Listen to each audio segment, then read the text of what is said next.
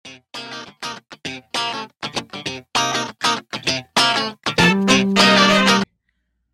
semuanya, balik lagi sama gua Yoel di Yellowcast Season 2 episode yang pertama. Dan kali ini gue nggak sendiri nih, gue bakal ditemenin sama teman gue yang satu ini. Mana nih? Boleh on cam dong? Oke, halo semuanya. Kenalin nama gue Sekar. Gue dari Yellow Space Art. Uh, dan gue di sini bakal nemenin Yoel di podcast episode kali ini. Uh, dan mungkin nanti kita juga ada bintang tamu ya, nggak sih, Yoel? Nah, uh, tunggu sebentar. Tapi gue mau nanya dulu nih. Tadi lo ngomong season 2, emangnya ada season satunya? Nah, kita ada season 1 di Spotify. Nah, jadi kita mau lagi mau coba melebarkan sayap kita ke YouTube nih. Jadi kayak uh, oh iya jangan lupa juga ntar follow Spotify di link description. Oh gitu gila keren. Oke deh. Oke di video kali ini kita bakal pastinya bakal ngomongin seputar seni yang gak jauh-jauh dan dari mulai gimana cara tetap produktif di masa pandemi kayak gini dan tetap bisa berkarya di umur yang masih terbilang muda. Nah, hari ini kita kedatangan bintang tamu yang spesial banget nih. Coba kita kenalan dulu kali ya. Halo. Hai, Kak Oya. Hai. Hai guys. Oke, mungkin kenalan dulu nih kali-kali ya. Oke, sip. Uh, halo semuanya, nama gue Kalia Sabina Isa Madina. Sekarang gue merupakan mahasiswa FEB UI 2020, and yeah, that's basically it. Um, untuk kegiatan, mungkin sekalian ngejelasin kegiatan-kegiatan gue ya. Um, sekarang gue lagi aktif menjadi podcast host gue sendiri, namanya I'm a Protagonist. Mungkin bisa berkolaborasi kadang-kadang Oke, okay, boleh banget. Tapi boleh. Boleh banget. And um, dulu gue mantan gadis sampul 2019. Gue gadis sampul favorit 2019. Um, and yeah, I guess that's basically it. Hai guys. Gila, keren banget. Oke, okay, kita langsung aja nih ke pertanyaan pertama ya. Ayo, Yoel. Nah, uh, kalian ini kan seorang bisa bilang public figure ya yang berkecimpung di dunia seni. Nah, maksudnya kayak siapa sih yang gak tahu karya Islam Madinah gitu loh mungkin kita ngobrol dikit dulu kali ya kayak lu lu kan banyak terjun nih di dunia musik kayak lu bikin cover terus lu juga lagi aktif kan bikin yeah. podcast di YouTube dan uh, dan juga sebagai konten kreator gitu ya dari mana sih kal? Awalnya lu mulai terjun dan enjoy gitu sama apa yang lu lakuin sekarang? Um, dari mana ya? Jujur gue juga nggak tahu. Tapi um, mungkin awalnya bisa dimulai dari um, keluarga gue kali ya. Jadi memang dari dulu my family itu sangat sangat-sangat berkecimpung berkecimpung berkecimpung berkecimpung di dunia seni gitu. Jadi memang dimulai dari gue melihat kakak gue ibu gue tante gue orang tua gue itu sangat suka dengan dunia seni. Jadi mungkin datangnya pertama kali kenapa akhirnya gue juga memutuskan untuk bisa berkecimpung di dunia itu gara-gara keluarga gue juga di situ gitu. Tapi um, one awakening I guess yang benar-benar bikin gue kayak oh I want to do this for the rest of my life. I love what I'm doing. I love doing this itu dulu gue sempet bikin uh, kayak semi girl group gitu. Dulu namanya unik sama sepupu-sepupu gue. Dan dari situ sih mulainya kayak um, ternyata gue suka banget nyanyi dari situ. I like composing I like writing I like even just speaking in front of other people, gue suka membuat sesuatu yang memang berbau kreatif and something yang ada hubungannya dengan art itself. Mau itu dalam bentuk bernyanyi, nari, gambar, apa pun itu, mau itu seni ngomong juga, menurut gue ngomong seni, menurut gue seni ngomong tuh juga kayak gue embed gitu semuanya. So, I guess mungkin mulai dari situ kali ya, karena itu gue juga lumayan kecil. Waktu itu gue kelas 8, pas pertama kali gue mulai 2013. 2013 dan di situ sih gue bener-bener kayak oh ternyata gue sukanya gini ya oh mungkin ntar pas gue udah gede gue pengen kayak gini terus gitu. mulainya sih dari situ Oh tapi berarti dari kecil nih lo ngerasanya uh, karena keluarga lo kayak gitu jadi lo pengen ya jadi termotivasi gitu ya bukan yang kayak lo ke pressure gara-gara mereka terjun ke seni terus gue juga jadi harus terjun ke seni gitu atau malah jadi kayak motivasi gitu? Oh. Alhamdulillah sih enggak sih. Uh, jadi motivasi bener banget tadi kata lo. Jadi motivasi sih karena um, gue tipe orang yang I wouldn't do something if I didn't wanna do it. Dan menurut dan kayak uh, iya memang betul pasti orang mikir ada pressure-nya sih. Gue gue setuju banget sama orang yang ngomong gitu karena ya well hampir semua keluarga gue tuh masuk ke dunia seni gitu. Mau dalam bentuk apa pun. Dan mungkin kalau gue enggak, pasti orang mikirnya gue juga akan ke pressure untuk melakukan itu one way or another. Tapi enggak sih, alhamdulillahnya gue gue sangat-sangat merasa eh termotivasi aja sih lebih ke situ dan justru malah gue jadinya nganggap keluarga gue wow tiba-tiba gue jadinya nganggap gitu tuh um, bukan ke pressure tapi gue jadi bersyukur gitu karena kalau gue mau belajar banyak mengenai dunia seni gue udah ada patokannya which is my family orang terdekat dalam hidup gue gitu jadi gue bersyukur banget gara-gara itu sih sebenarnya kayak nggak ke pressure justru malah termotivasi dan uh, jadinya kayak gue udah bahan belajar gitu untuk depannya gue bisa jadi kayak gimana Eh, keren banget ya. Jadinya untung lo aja juga suka gitu ya dengan sekali lo kayak gitu. Iya, betul banget. Alhamdulillah banget. Betul-betul sih. Terus kalau dari kecil gitu, lu sempet ini gak sih kal kayak di suruh ikut, udah ikut les, ikut les gitu, les musik atau apa gitu? oh my god. iya, wait. Iya, tapi itu kayak anak di Jakarta gak sih kayak apa pernah? Iya sih. Menurut gue, menurut gue Iya. antara empat. Satu les les berenang, entah kenapa sering Iya, banget orang Indo les berenang, balet, piano, sama les bahasa Inggris kayak IF dan semacamnya gitu. Itu pasti antara empat. Oh iya sama banget. Kalau gue Mm-mm, piano sama sih. banget. Tapi lo enjoy gitu. Lo enjoy disuruh les gitu dulunya enjoy. Dulu gue enjoy karena gue juga emang anak yang suka belajar hal baru. Apalagi dulu gue anaknya petakilan kan. Kayak gue anaknya nggak bisa diem gitu. Jadi kayak kalau misalkan gue malah di hari itu gue nggak ada les tuh gue ngerasa kayak, wait, oke jadi gue gini aja nih. kayak oke jadi gue nggak ada kegiatan. kayak kosong gitu. Terus malah pas dari dari gue kecil tuh gue yang kayak, oh ya hari Senin gue bahasa Inggris, Selasa gue balet, terus hari Rabu gue ada A, terus Kamis gue B, Jumat gue cek, oke gue udah hafal semuanya, berarti gue siap sehari sebelumnya. Kayak gue tuh dulu tipe anak yang kayak gitu. So, dulu gue enjoy sih, cuman em, gue sempet ada tahap di mana gue kayak hmm, capek. Apalagi pas gue udah mulai gede. Ya sih? Jenuh. Ya, jenuh. Tapi mungkin dulu pas gue masih kecil banget tuh gue suka banget ikut les. Tapi pas SD, SD kelas akhir ke SMP awal tuh gue udah yang kayak eh, gak mau gue maunya main aja gitu. Tapi iya sih dulu gue diikutin banyak kelas dan kelasnya berhubungan sekali dengan arts em, dan gue enjoy. Awalnya enjoy, tapi ya makin lama ya seiring bertambah umur pasti lo banyak kegiatan yang lebih pengen lo lakuin gitu kan.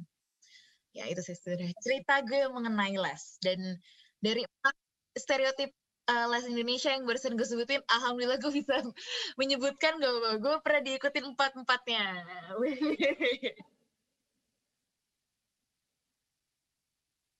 Keren banget, keren banget. Kalau lu gimana yo? Lu katanya juga dulu tuh. Kalau- Kalau gue agak kebalikan dari kalian sih, gue Hmm. ya awalnya enjoy sih, awalnya enjoy. Gue dulu les piano kan, terus gue kayak lama-lama, aduh kan les piano Iya. baca not balok dan segala macem mulai makin naik, makin tinggi grade makin ribet kan, aduh Iya. kok males gitu.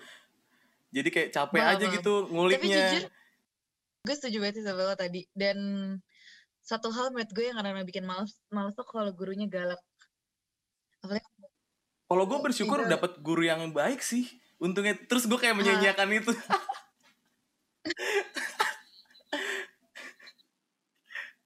ya sekarang tuh gue malah nyesel gitu. Kayak gue kan sekarang suka bikin lagu atau apa. Um, dan gue tuh nyesel gitu. Apalagi terutama untuk piano dan balet. Itu kan seni tuh dua-duanya dari yang dari yang les yang gue ikutin. Gue tuh bersyukur gitu karena sekarang eh kok bersyukur? Sekarang gue nyesel malah karena gue sekarang tuh pengen punya skill piano yang orang lain punya karena mereka les lama dan serius dari dulu. Sedangkan dulu gue kayak basicnya aja gitu kan. Dan gue keluar juga lumayan cepet gitu keluar kelas 6 SD. Kan masih banyak yang sampai SMP gitu masih les. Gue nyesel gara-gara sekarang gue yang kayak, iya elah sekarang gue malah suka main piano, gue suka ngulik, gue suka bermain piano on my spare time. Jadinya sekarang gue harus belajar sendiri ulang dari awal gitu. Karena dulu gue eh, kayak nggak nggak memperpanjang ilmu gue gitu ya beratnya. Jadi ya sih justru malah yang dulunya gue menyesal gue nggak kayak gue ikut yang gue capek banget pas gue ikut sekarang gue malah menyesal karena gue udah berhenti karena ternyata gue suka banget gitu sama ilmu itu Oke, oke, keren banget. Next nih, kita eh, mungkin sekarang kita nanya SMA lo kan. Tadi lo juga udah mention lo sekarang tuh suka bikin lagu, lo suka ngulik-ngulik sendiri. Tapi gue inget banget waktu gue SMA, eh, gue tuh waktu masih itu masih aktif di dunia teater gitu. Jadi gue tuh nggak jarang gitu denger nama lo, karena waktu itu lo jadi pemeran utama ya nggak sih di. Oke, gue sebut aja kali nama musikal ya, Skylight. Iya enggak? Iya. Iya kan, bener Iya. kan? Betul iya, betul, iya. betul. jadi iya itu awal mula sih. Uh, uh, awal mula gue encounter lo gitu kayak gue tahu nama lo mulai dari situ. Karena uh, teman-teman gue tuh kan juga banyak yang dari circle lo juga kan jadi gue mereka tuh yang kayak wah gila Hmm. kalian abis mereka nonton Skyline nih kayak kalian bagus banget uh, actingnya terus uh, nyanyinya juga jago banget gitu nah gue Wow, nonton dan gue jujur nyesel banget. Ya ampun. iya dan aduh Beneran, beneran. tahu. Enggak, ini gue nggak bohong, ini gue nggak bohong. Dan gue Hmm. nih kita dari sebagai sudut pandang yang pernah mungkin ya masuk ke dunia teater gitu. Gue mau tahu pengalaman Hmm. lo gimana, gimana rasanya lo. Itu mungkin pertama kali lo main teater nggak atau sebelumnya udah pernah juga? Uh, alhamdulillah sebelumnya sebelumnya gue memang udah pernah punya pengalaman teater sebelum itu. So thank God it wasn't my first time. Mungkin salah satu hal yang alhamdulillah banget orang-orang bisa bilang gue bagus dan sebagainya, which I think itu an overstatement. Thank you banget. Um, itu mungkin gara-gara udah pernah ngerasain kali sebelumnya kayak kayak apa yang apa yang gue apa yang orang lain baru pelajari saat itu pertama kali mungkin gue udah pernah mempelajari itu sebelumnya dan gue kayak gue uh, bersyukur banget tapi gue juga kaget gitu kayak bukan kaget sih apa ya kayak gue terpukau banget sama teman-teman gue karena mereka bisa dua tiga kali lebih baik daripada gue gitu bahkan pas lagi latihan atau ketika show-nya mungkin. Padahal itu pertama kalinya mereka gitu. So uh, gue bersyukur banget karena kemarin gue udah pernah punya pengalamannya sebelum gue di Skylight itu sebelum gue di musikal itu. Um, and tapi kayak gue ngeliat teman-teman gue tuh gue kayak wah anjir keren banget. Gara-gara mereka baru pertama kali udah bisa sebagus itu udah bisa sekeren itu dan udah bisa mempelajari sesuatu secepat itu so Hmm, jadi walaupun lo juga udah masuk ya tetap aja ya teman ngeliat orang yang lebih itu pasti ngerasa lo juga pasti pengen lo belajar lagi kan pengen kayak Iya. wah gue juga harus bisa dong kayak gitu. Apalagi Betul. lo pemeran utama. Betul nah betul. eh, kalau soal di proses di dalamnya nih pasti nggak nggak sebentar kan lo dari mulai masuk audition sampai eh, hari H skylight itu tuh perasaan lo ada nggak sih kayak perubahan dalam yang lo ngerasain dalam hidup dalam diri lo gitu? Kayak dari mulai awal masuk skylight sampai tampil soalnya kalau gue nih gue mungkin ngomong dikit ya kayak kalau gue ngeliat teman-teman gue tuh perubahannya banyak banget sih ya gak sih? Pasti ada gitu soalnya lama kan. Paham. Mm-mm. Um, dulu tuh gue ngerasain banget perkembangan gue karena susah banget jujur uh, susah banget dulu mainin karakter gue. Jadi uh, gue personally suka banget acting sebagai dia sebagai karakter gue di musikal ini but it was really hard. Karena perbedaan antara gue dan karakter gue di saat itu tuh nggak terlalu banyak gitu. Kan and I think it's harder for me to play a character yang emang mirip sama gue. Karena jadi gue nggak tahu perbedaannya di gue sama karakter gue tuh apa gitu. Apakah gue harus jadi this exact same person on stage as I am off stage apakah gue harus jadi orang yang jauh lebih mendalami karakter gue? Is there something I'm missing? Itu sih kenapa gue sangat-sangat apa ya kayak pas kalian bilang pas kalian bilang pas orang bilang gue eh, bagus dan yang lainnya tuh gue kayak wow thank God. Karena berarti uh, usaha gue selama ini yang ternyata tuh susah banget backstage, off stage itu tuh kayak terbayar gitu.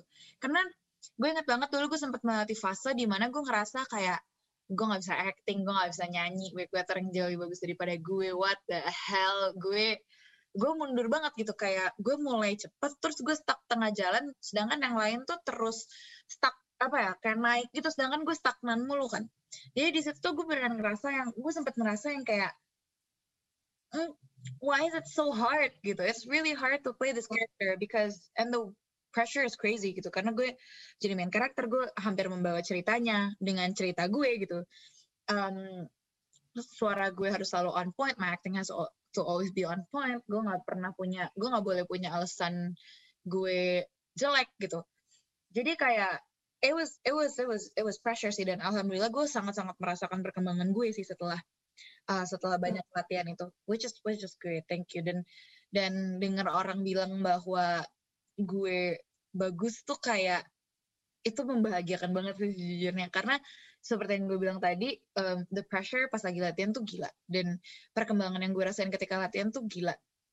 Um, dan kayak in the end ternyata itu semua terbayar Keren banget, keren banget. Ya gue bisa banget relate sama cerita lo karena teman-teman gue juga merasakan dan gue bisa ngerasain ngelihat mereka perkembangan langsung awalnya gimana struggle dan pada akhirnya keren bisa hari H tampil dengan suara yang harus on point ya gak sih? Lo karakter utama lagi. Keren banget. Tapi memang uh, uh, this is something yang menurut gue orang-orang di luar the performing world should understand sih kayak apa pun yang lo lihat on stage itu tuh hasil latihan berbulan-bulan, berminggu-minggu, bahkan bertahun lebih gitu. Jadi kayak um, gue mungkin ini sedikit off topic, tapi gue tuh kadang-kadang suka yang kayak gue suka kurang respect dengan orang-orang yang kurang respect dengan orang-orang yang tampil on stage gitu. Kayak they think it's like an easy job or they think it's like ya udah performing tuh kalau bisa nyanyi ya gampang aja gitu. Padahal in reality no gitu. There's so much going on behind it dan dan kalau semudah itu ngejudge karakternya kayak lo bilang gampang gue juga bisa. Lo nggak tahu di belakangnya tuh kayak gimana men. Jadi kayak uh, iya sih kayak gue udah sering gue alhamdulillah udah pernah punya pengalaman performing on stage dan gue nggak pernah bisa berhenti kasih respect gue kepada orang-orang yang tampil on stage juga sama gue. Karena gue tahu banget the process to get there untuk bisa sekeren itu tuh gila gitu Iya sih benar banget. Soalnya kayak apa namanya teater tuh kan sebenarnya cuman one time performance ya, Iya. tapi lu prepare dari jauh hari Iya. bisa sampai berbulan-bulan dan lu pas di hari H itu mesti perfect Betul. banget kan. betul Lihat orang banyak. Betul. Uh, the thing about performing arts yang gue sangat suka adalah, mumpung kita lagi di topiknya, you can't hide behind anything gitu. Nggak ada editing, nggak ada uh, apa pun editing of some sort, mau itu like visual editing or audio editing, everything tuh raw banget. Semuanya tuh raw.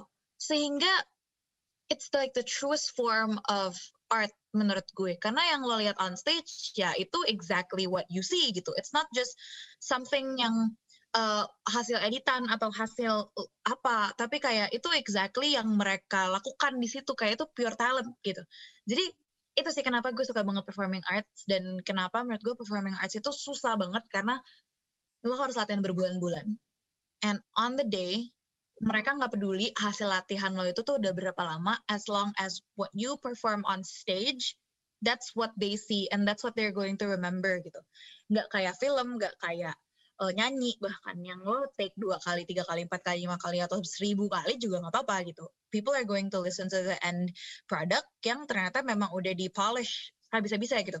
Sedangkan kalau misalkan performing arts nggak kayak gitu gitu. Mau lo ngepolishnya kayak gimana kalau misalkan hari halo tidak melakukan exactly as you did or even better dari pas latihan, you're screwed gitu. Karena ketika hari H itu terjadi, you can't hide behind anything. Itu sih kenapa gue suka with performing arts.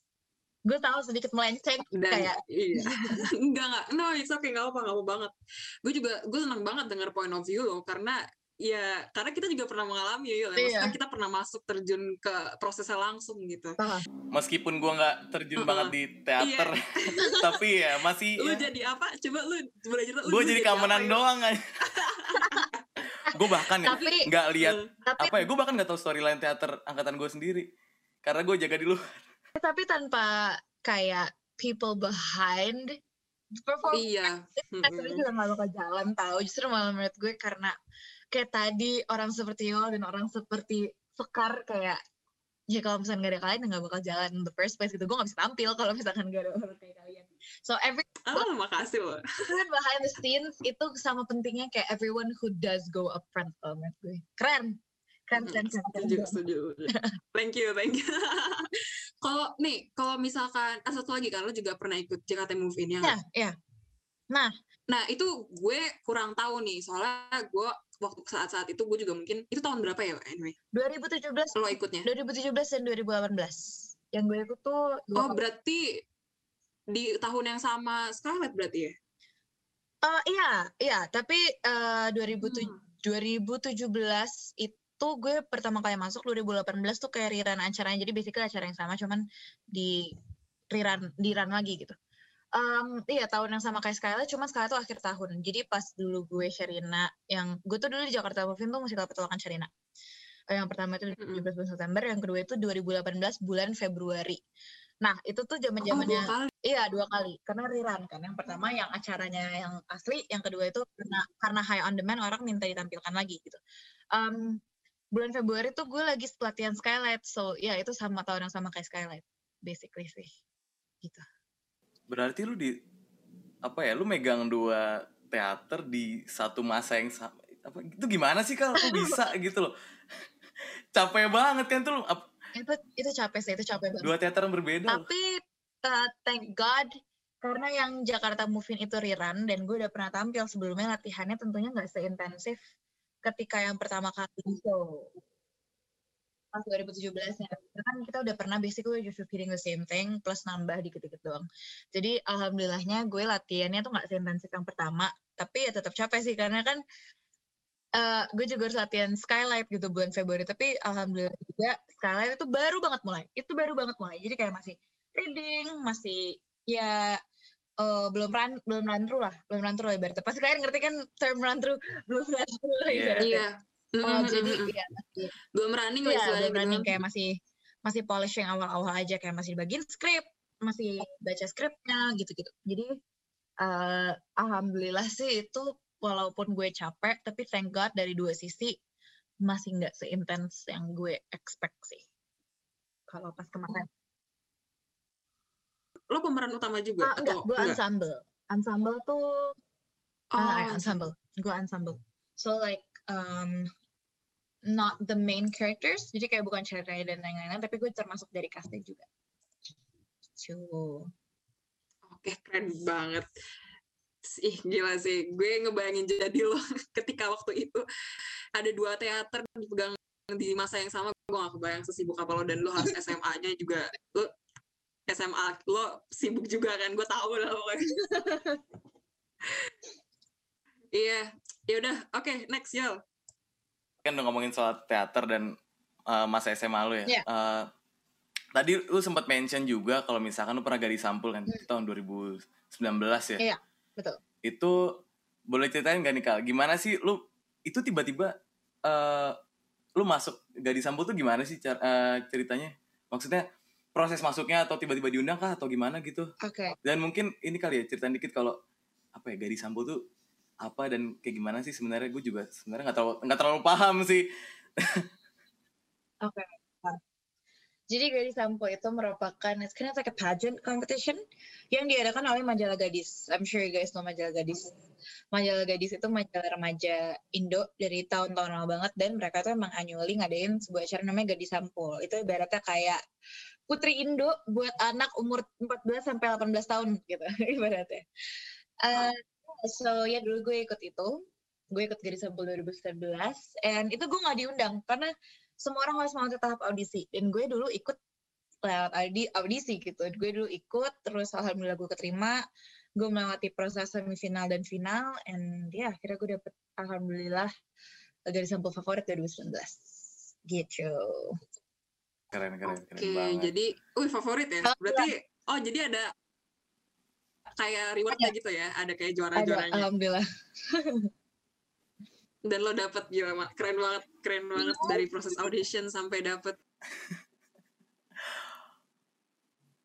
Oke, lanjut kali ya. Oke, uh, kalau tadi kan udah ngomongin tentang uh, gadis sampul terus teater, lu mungkin ada hobi lain gak sih kal? Kayak misalkan entah traveling atau apa gitu kayak anak nah, sekarang kan lagi doyan pas foto banget nih ya, pas gitu. banget oh exactly menyebutkan hobi gue yang berikut ya. Oh, uh, I like photography I like reading I like listening to music. Hobi mundane sama seperti orang lainnya aja sih tapi iya sih fotografi sih seperti tadi lo bilang. Ya I think itu salah satu hobi hobi ter tersuka gue. Gue gue ngomong sih? Hobi gue yang paling gue sukai. Nah ya gue hobi gue yang paling gue sukai is definitely photography. Specifically analog photography actually. Oh, lu main analog juga nih berarti ya? Iya, film. Okay. Oh, kalau analog nih kan baru hits lagi belakangan ya, baru mulai banyak yang main hmm. lagi nih. Itu hmm. uh, lu di apa sih istilahnya? Diracunin siapa sih? Kalau gue diracunin sama kakak gue, um, tapi gue emang udah tertarik nyobain dari lama sih. Jadi kayak um, gue emang anak yang suka fotografi dari kecil gitu. Terus sebelum gue masuk fotografi film tuh gue pakai kamera biasa, kamera uh, Fuji and Sony dan yang teman-temannya uh, like mirrorless atau Mirrorless gitu lah ya. Ya, ya dan gitu. teman-temannya pokoknya iya pokoknya sebelumnya gue emang udah tertarik sama non film photography gitu Um, terus suatu ketika kakak gue tuh lagi trip deh kalau nggak salah lagi trip ke mana dia bawa kamera film kamera filmnya kamera mainan banget deh pokoknya Pocket gitu ya? something serious iya kamera kamera film mainan kecil like I think it was like a Fuji something pokoknya something yang yang ya beginner banget deh terus gue melihat hasilnya terus gue yang kayak "Hmm, kok bagus Kok asik gitu ya? asik dan simple kan kayak Iya. jadi lo masukin film foto udah kayak you can exactly like when you develop it you can post it exactly as it is. Kayak lo nggak perlu ngedit lo nggak perlu apa. Itu tuh ada a sense of apa ya kayak hmm, vibe-nya tuh effortless gitu. Kayak gampang gitu aja enak dilihat. Udah it's simple it's timeless. Everyone can use it dari dulu sampai sekarang. Itu kan film fotografi kan emang di developnya dari dulu kan. Maksudnya itu itu sesuatu yang dari lama terus dibawa kembali di era sekarang kan. So iya sih kayak eh, akhirnya gue kayak hmm gue tertarik nih buat nyoba gitu kan something simple something cool juga keren edgy fun untuk dilakukan dan seru karena lo juga nggak tahu hasilnya kayak gimana pas lo foto Nah, itu sih. Ada set Yang nggak tahu juga. hasilnya kayak gimana. Jadi lu jepret-jepret, Iya kan, oh kayak- ternyata hasil kayak gini nih. iya Kayak, gitu jadi asik juga gitu. banget Iya sih. Iya, jadi eksperimental banget kan. Jadi dia udah akhirnya gue nyoba sih gara-gara itu. Kayak kakak gue ngera kakak gue waktu itu sempet bawa, dia sempet ngeliatin hasil foto ke gue, terus gue kayak, wow, this actually really cool. Apalagi kalau misalnya gue bisa eksperimen pakai kamera-kamera lain gitu. Dan film-film lain gitu, karena kan film dan kamera kebanyak. Jadi ya udah akhirnya gue terjun ke situ and I am lost now in the world of analog photography. Kalau lu biasanya pakai film apa aja nih Kal? Mungkin buat yang nonton bisa sekalian buat rekomendasi gitu. Mungkin buat yang beginner. Oke, let's talk about film. Haha, gue seneng ya. Um, film gue tuh lebih pikir sama film daripada sama kamera actually. Um, film gue paling suka pakai Fuji. Anything Fuji made, I love. Fuji Xperia Extra, Fuji Xperia Extra Premium atau Fuji Industrial tuh juga oke. Industrial 100. Tapi yang paling simple Fuji Color C200, that's like the most simple one. Um, anything Fuji gue suka. Dan gue juga suka Kodak yang Kodak Gold. That's also one of my favorite karena dari tahunnya kuning. Mungkin ini bisa jadi pelajaran buat orang-orang. Dicatat ya teman-teman yang lagi dengerin. Um, ya Kodak Gold. Kodak Gold definitely. Terus dulu tuh gue sempet suka sama Agfa namanya. Agfa. Akfa. Oh iya, itu gue suka banget tuh. Iya. Agfa tuh Merah-merah gitu kan merah. Iya. Iya. Jadi keren gitu. Um, ya tapi sayangnya sudah tidak diproduksi lagi. Tapi Iya, ya. Dan banyak kok sekarang uh, film lokal, role film lokal tuh udah banyak banget yang bagus. Jadi gue sangat-sangat menyarankan untuk cari yang lokal dulu sih. Karena gue kemarin tuh sempet sempet pakai yang lokal. Gue lupa apa, kayaknya namanya Cira deh. Cira atau something. That it, Cira it's also ya? really cool gitu. So. Yeah. Local films juga udah mulai berkembang guys. Oke oke. Kalau Wow, gue gara-gara coba wah gue cuma kerjaan gue tuh kalau main analog cuman ya udah gue beli apa yang ada di toko ke filmnya ada film apa aja mas ya udah gue beli terus gue cuci ya udah gue beli ada aja gitu tapi kelihatan sih emang kelihatan bedanya ya kalau yang agak, agak mahal dikit terus ya ya udah beda ya. sih emang maksudnya gimana ya. Tapi sekarang film lagi mahal juga sih. Jadi apalagi pandemi kayak gini kan. Nah, lagi pandemi kan jadi nggak nggak ada kebutuhan orang untuk memproduksi film kayak film nggak jadi basic necessity jadi pasti lebih mahal sih Kalau kayak kamera gitu, lu pakai apa aja kal? pakai sekarang gue lagi gue tuh lagi pakai kamera yang dikasih sama nenek gue karena Oh, Kakek gue dulu suka fotografi. turunan ya kameranya. jadi eh, ya gue lagi pakai kamera dari dia gue lagi pakai kamera Minolta 70W Minolta. terus selain dari itu biasanya gue pakai Olympus Hmm. Olympus 140 Olympus MG Oke, oke. 140 zoom biasanya gue pakai gue pakai dua itu biasanya tapi gue sama kamera nggak terlalu picky sih kayak menurut gue semua hasil itu dari filmnya jadi Iya sama sih. kamera gue kayak Kalau eh, kamera ya paling nyari yang lensanya masih bagus aja nggak sih? iya iya betul yang masih layak pakai karena kan banyak kamera tuh yang emang dari lama kan Mm-mm. gitu jadi kayak hmm, as long as it's still eh, apa ya kayak eligible untuk gue pakai eligible bahasa bukan banget eligible dan affordable juga untuk gue pakai kayak make sense dari harga dan kualitas ya itu sih simpel aja sih tuh menurut gue kalau kamera Berarti kamera lu tuh ini ya kamera. banyakan Oh, kalau gue gini sih. Kamera tuh gue dulu awal main analog bukannya karena orang apa ya? Eh, analog seru nih terus gue beli kamera. Gue bongkar-bongkar tuh awalnya. Terus kayak, wah ada kamera Hmm. nih. Iseng cobain ah.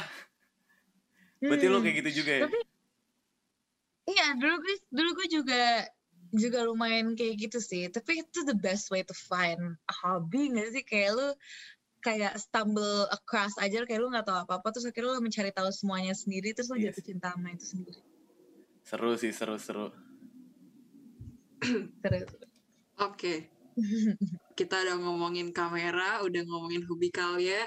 Nah, sekarang kita intermezzo dulu kali ya. Udah ngomongin yang lumayan serius. Karena abis ini ada yang lebih serius lagi pastinya ya. Tapi sebelum Oke. ke situ kita intermezzo dulu. Jadi kita mau main apa nih, Mel? Oke, kita bakal main this or that. Nah, Iya. jadi ntar kita bakal Oh kasih oke. pertanyaan, ntar kalian Oke. langsung jawab ya. Nah, tunggu. Jadi Oke, sebenarnya tuh gini, tadi kita udah mulai senyum-senyum gitu kan, El, gara-gara kita cuma apa yang kalian ngomongin. Jadi Iya. pertanyaan-pertanyaan ini tuh seputar kalian. Dan gue sama Joel udah bet nih kalian pasti milih ini gitu. Kita kita sama-sama bet kalau gue betnya kalian milih ini. Dan tadi dari jawaban-jawaban lo sih gue udah mulai dirasa di waduh gue kayak agak-agak kalah nih. Tapi nggak apa-apa, nggak apa-apa. Kita kita kita main aja. Ayo Joel, mulai dari Joel. Oke oke Oke, kalian udah siap? siap. Oke, langsung ya. Yang pertama, gitar atau piano? Oh piano. Oke, main Piano. film atau main teater?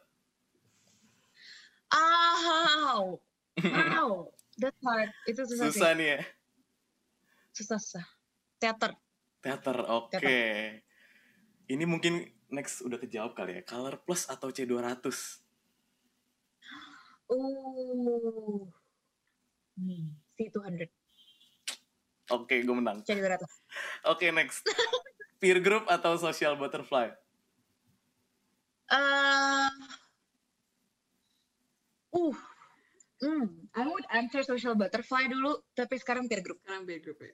Oke, next pertanyaan mungkin dari sekarang kali ya. Nah, iya. Jadi gue nyariin ya.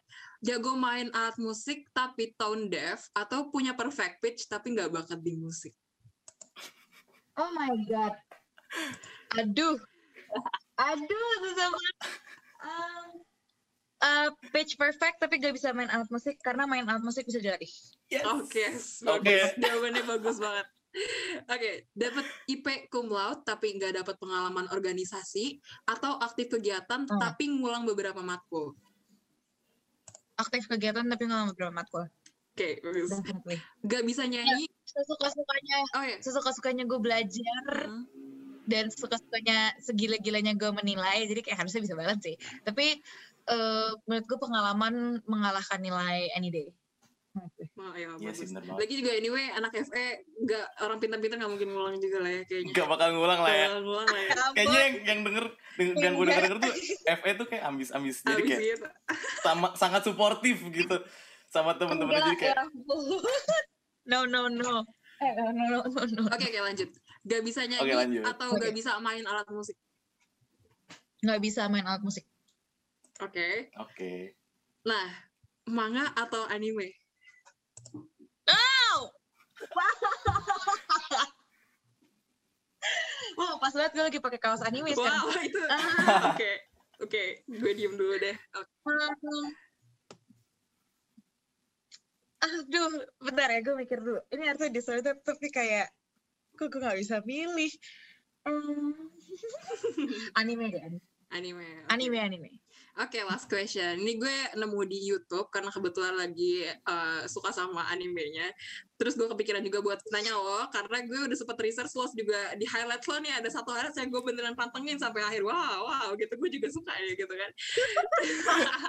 Gue udah tahu highlightnya Oke, mana. gue mau nanya. Lebih milih punya kekuatan Titan atau jadi klan Ackerman? Oh my god. Um,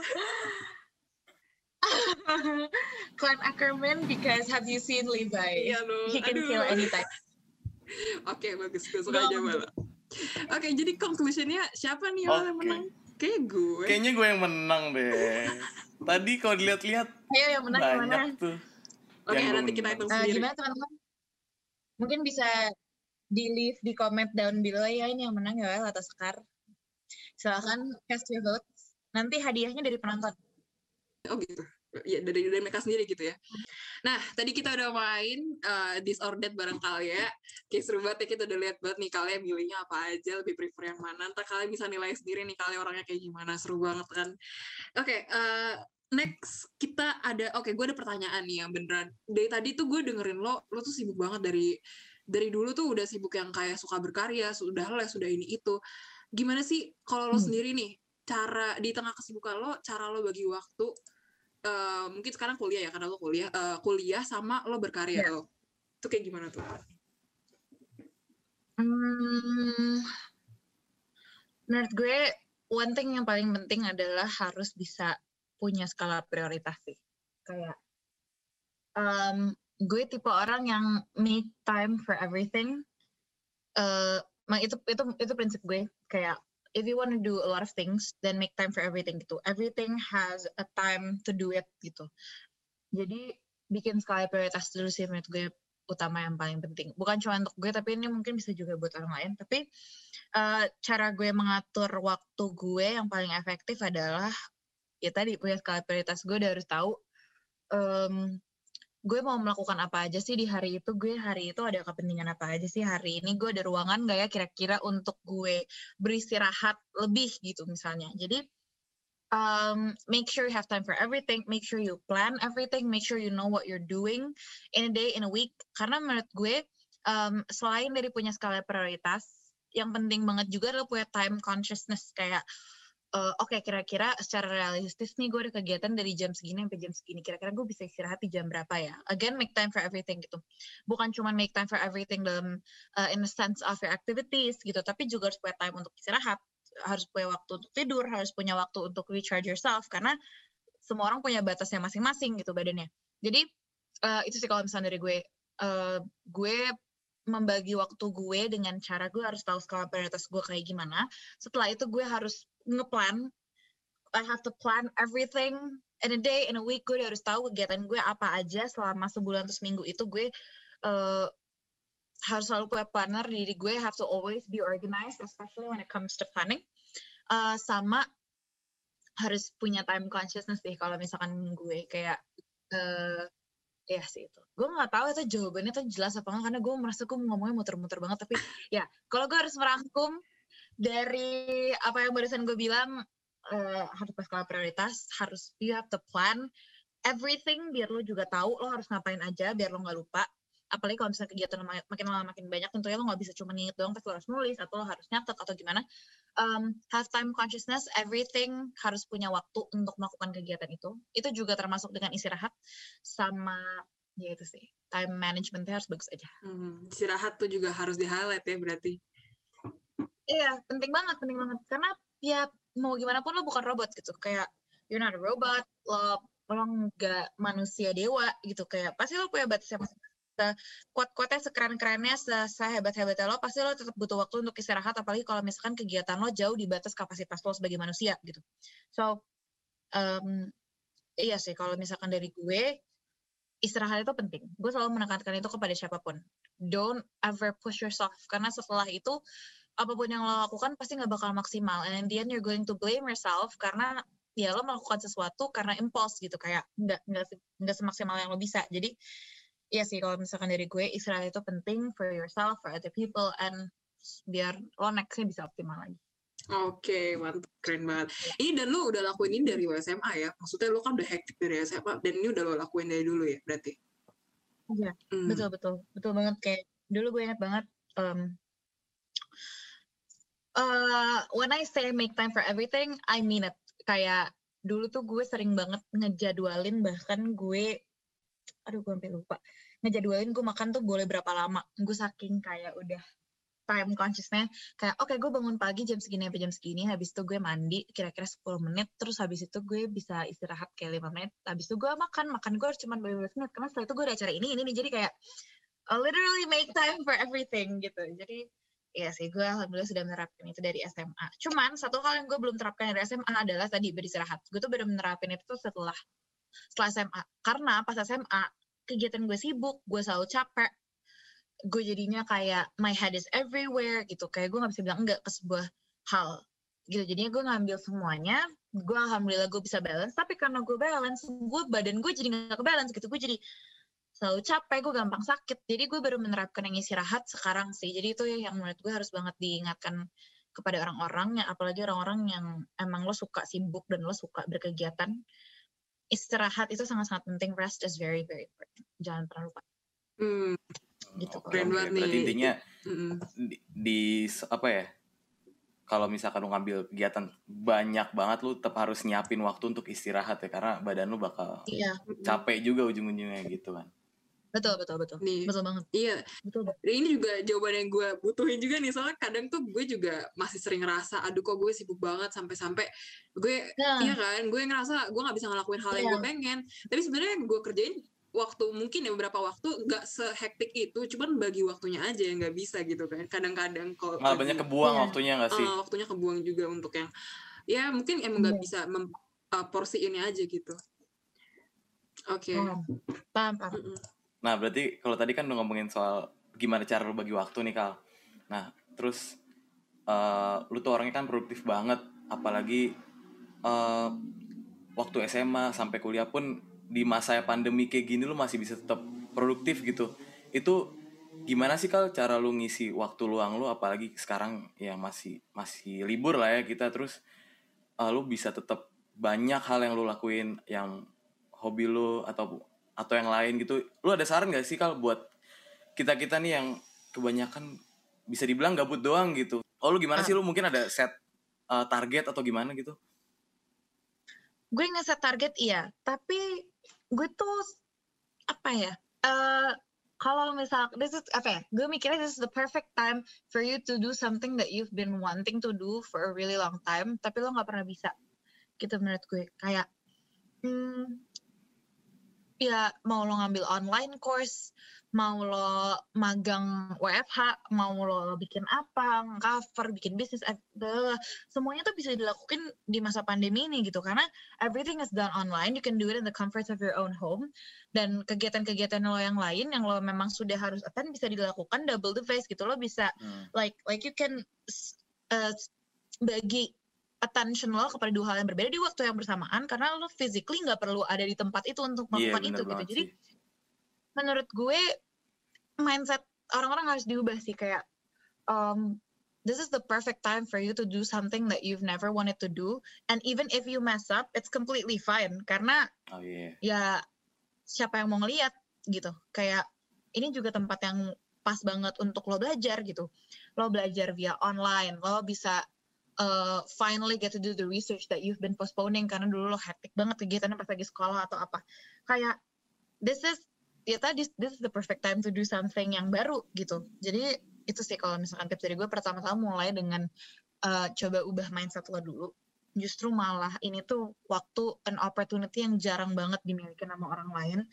Please please banget try to spend it wisely karena bisa aja nanti ketika masa pandemi ini udah selesai dan semuanya kembali ke new normal where we have to do everything offline pasti lo akan ada nyesel-nyeselnya gitu Iya, kayak udah nggak bisa lagi gitu ya dulu- Iya, kenapa sih dulu pas gue lagi ada waktunya gue nggak bikin ini gitu. Kenapa sih pas dulu gue ada waktunya gue nggak gini, gue nggak gini, gue nggak melakukan ini, ya ada ada ada gitu.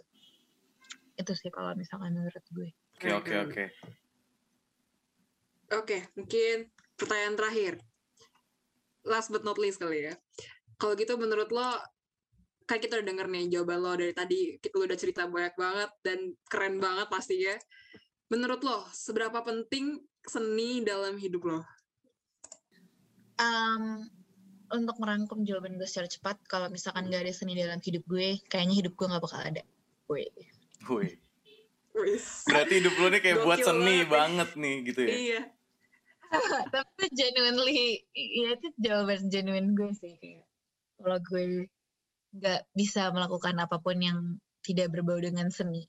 Kayak, kayak kalau gue kalau gue nggak bisa melakukan what I'm doing right now, I think gue nggak bakal sebahagia ini sih sebenarnya, sejujurnya. So I love art. Ya, kayak it's your source of happiness banget lah ya. Art itu. Yes, banget, banget, banget, banget. Oke. Oke, kalau gitu mungkin segitu dulu kali ya obrolan kita hari ini udah banyak banget insight yang kita dapat dari Kalia mulai dari awal-awal nyemplung di dunia seni terus sampai perjalanan karir terus gimana ngasih tips tentang bagi waktu dan cara supaya tetap produktif. Oh iya, mungkin sebelumnya uh, Kalia ada yang mau disampaikan dulu nggak nih buat yang nonton? Um, enggak ada sih kalau misalkan dari gue, uh, even if ada, mungkin just the standard stay healthy, uh, keep being productive. Um, please, please banget stay at home, wear your mask kalau misalkan kalian harus keluar karena di masa pandemi kayak gini, everything is at the stakes of us. Kayak um, gimana cara kita bisa melawan pandemi ini adalah dengan ya kita stay at home nggak boleh egois nggak boleh dengan se sesuka hati kita melakukan yang kita mau um, ya itu sih kalau misalnya dari gue please stay healthy um, jaga diri and stay productive and yeah have a great day guys. Oke, untuk podcast atau apa kali ya? Podcastnya kali ya? oh oh ya gue inget nggak gue, gue promo dikit ya gue promo dikit ya silahkan follow instagram gue kayak sama Dina silahkan follow dan dengar uh, podcast gue namanya at limitless.bbm nama youtube-nya juga at limitless.bbm nama podcast gue I'm tadi ini silahkan didengarkan kita ada uh, episode-episode keren yang nantinya mungkin kita juga bisa berkolaborasi dengan Yellow Space Iya. Sabi. Jangan lupa juga buat Instagramnya Yellow Space guys at Yellow Space ID kalau gue nggak salah itu mereka banyak Yes, konten betul. Yap. Betul banget. Yap, oke. Thank you Kal ya udah mau ngobrol sama kita di Yellow Case episode hari ini. Dan makasih juga buat teman-teman yang udah nonton. Jangan lupa pastinya buat like, comment, dan share video ini. Dan uh, subscribe ke Yellow Space di Youtube, follow di Spotify. Nanti ada di description box. Uh, jangan lupa juga tadi apa yang udah kalian bilang. Semuanya di follow aja karena itu bagus banget. Oke, sekian dulu buat episode kali ini. Sampai jumpa di the next video. Bye-bye. Dadah. bye guys thank you you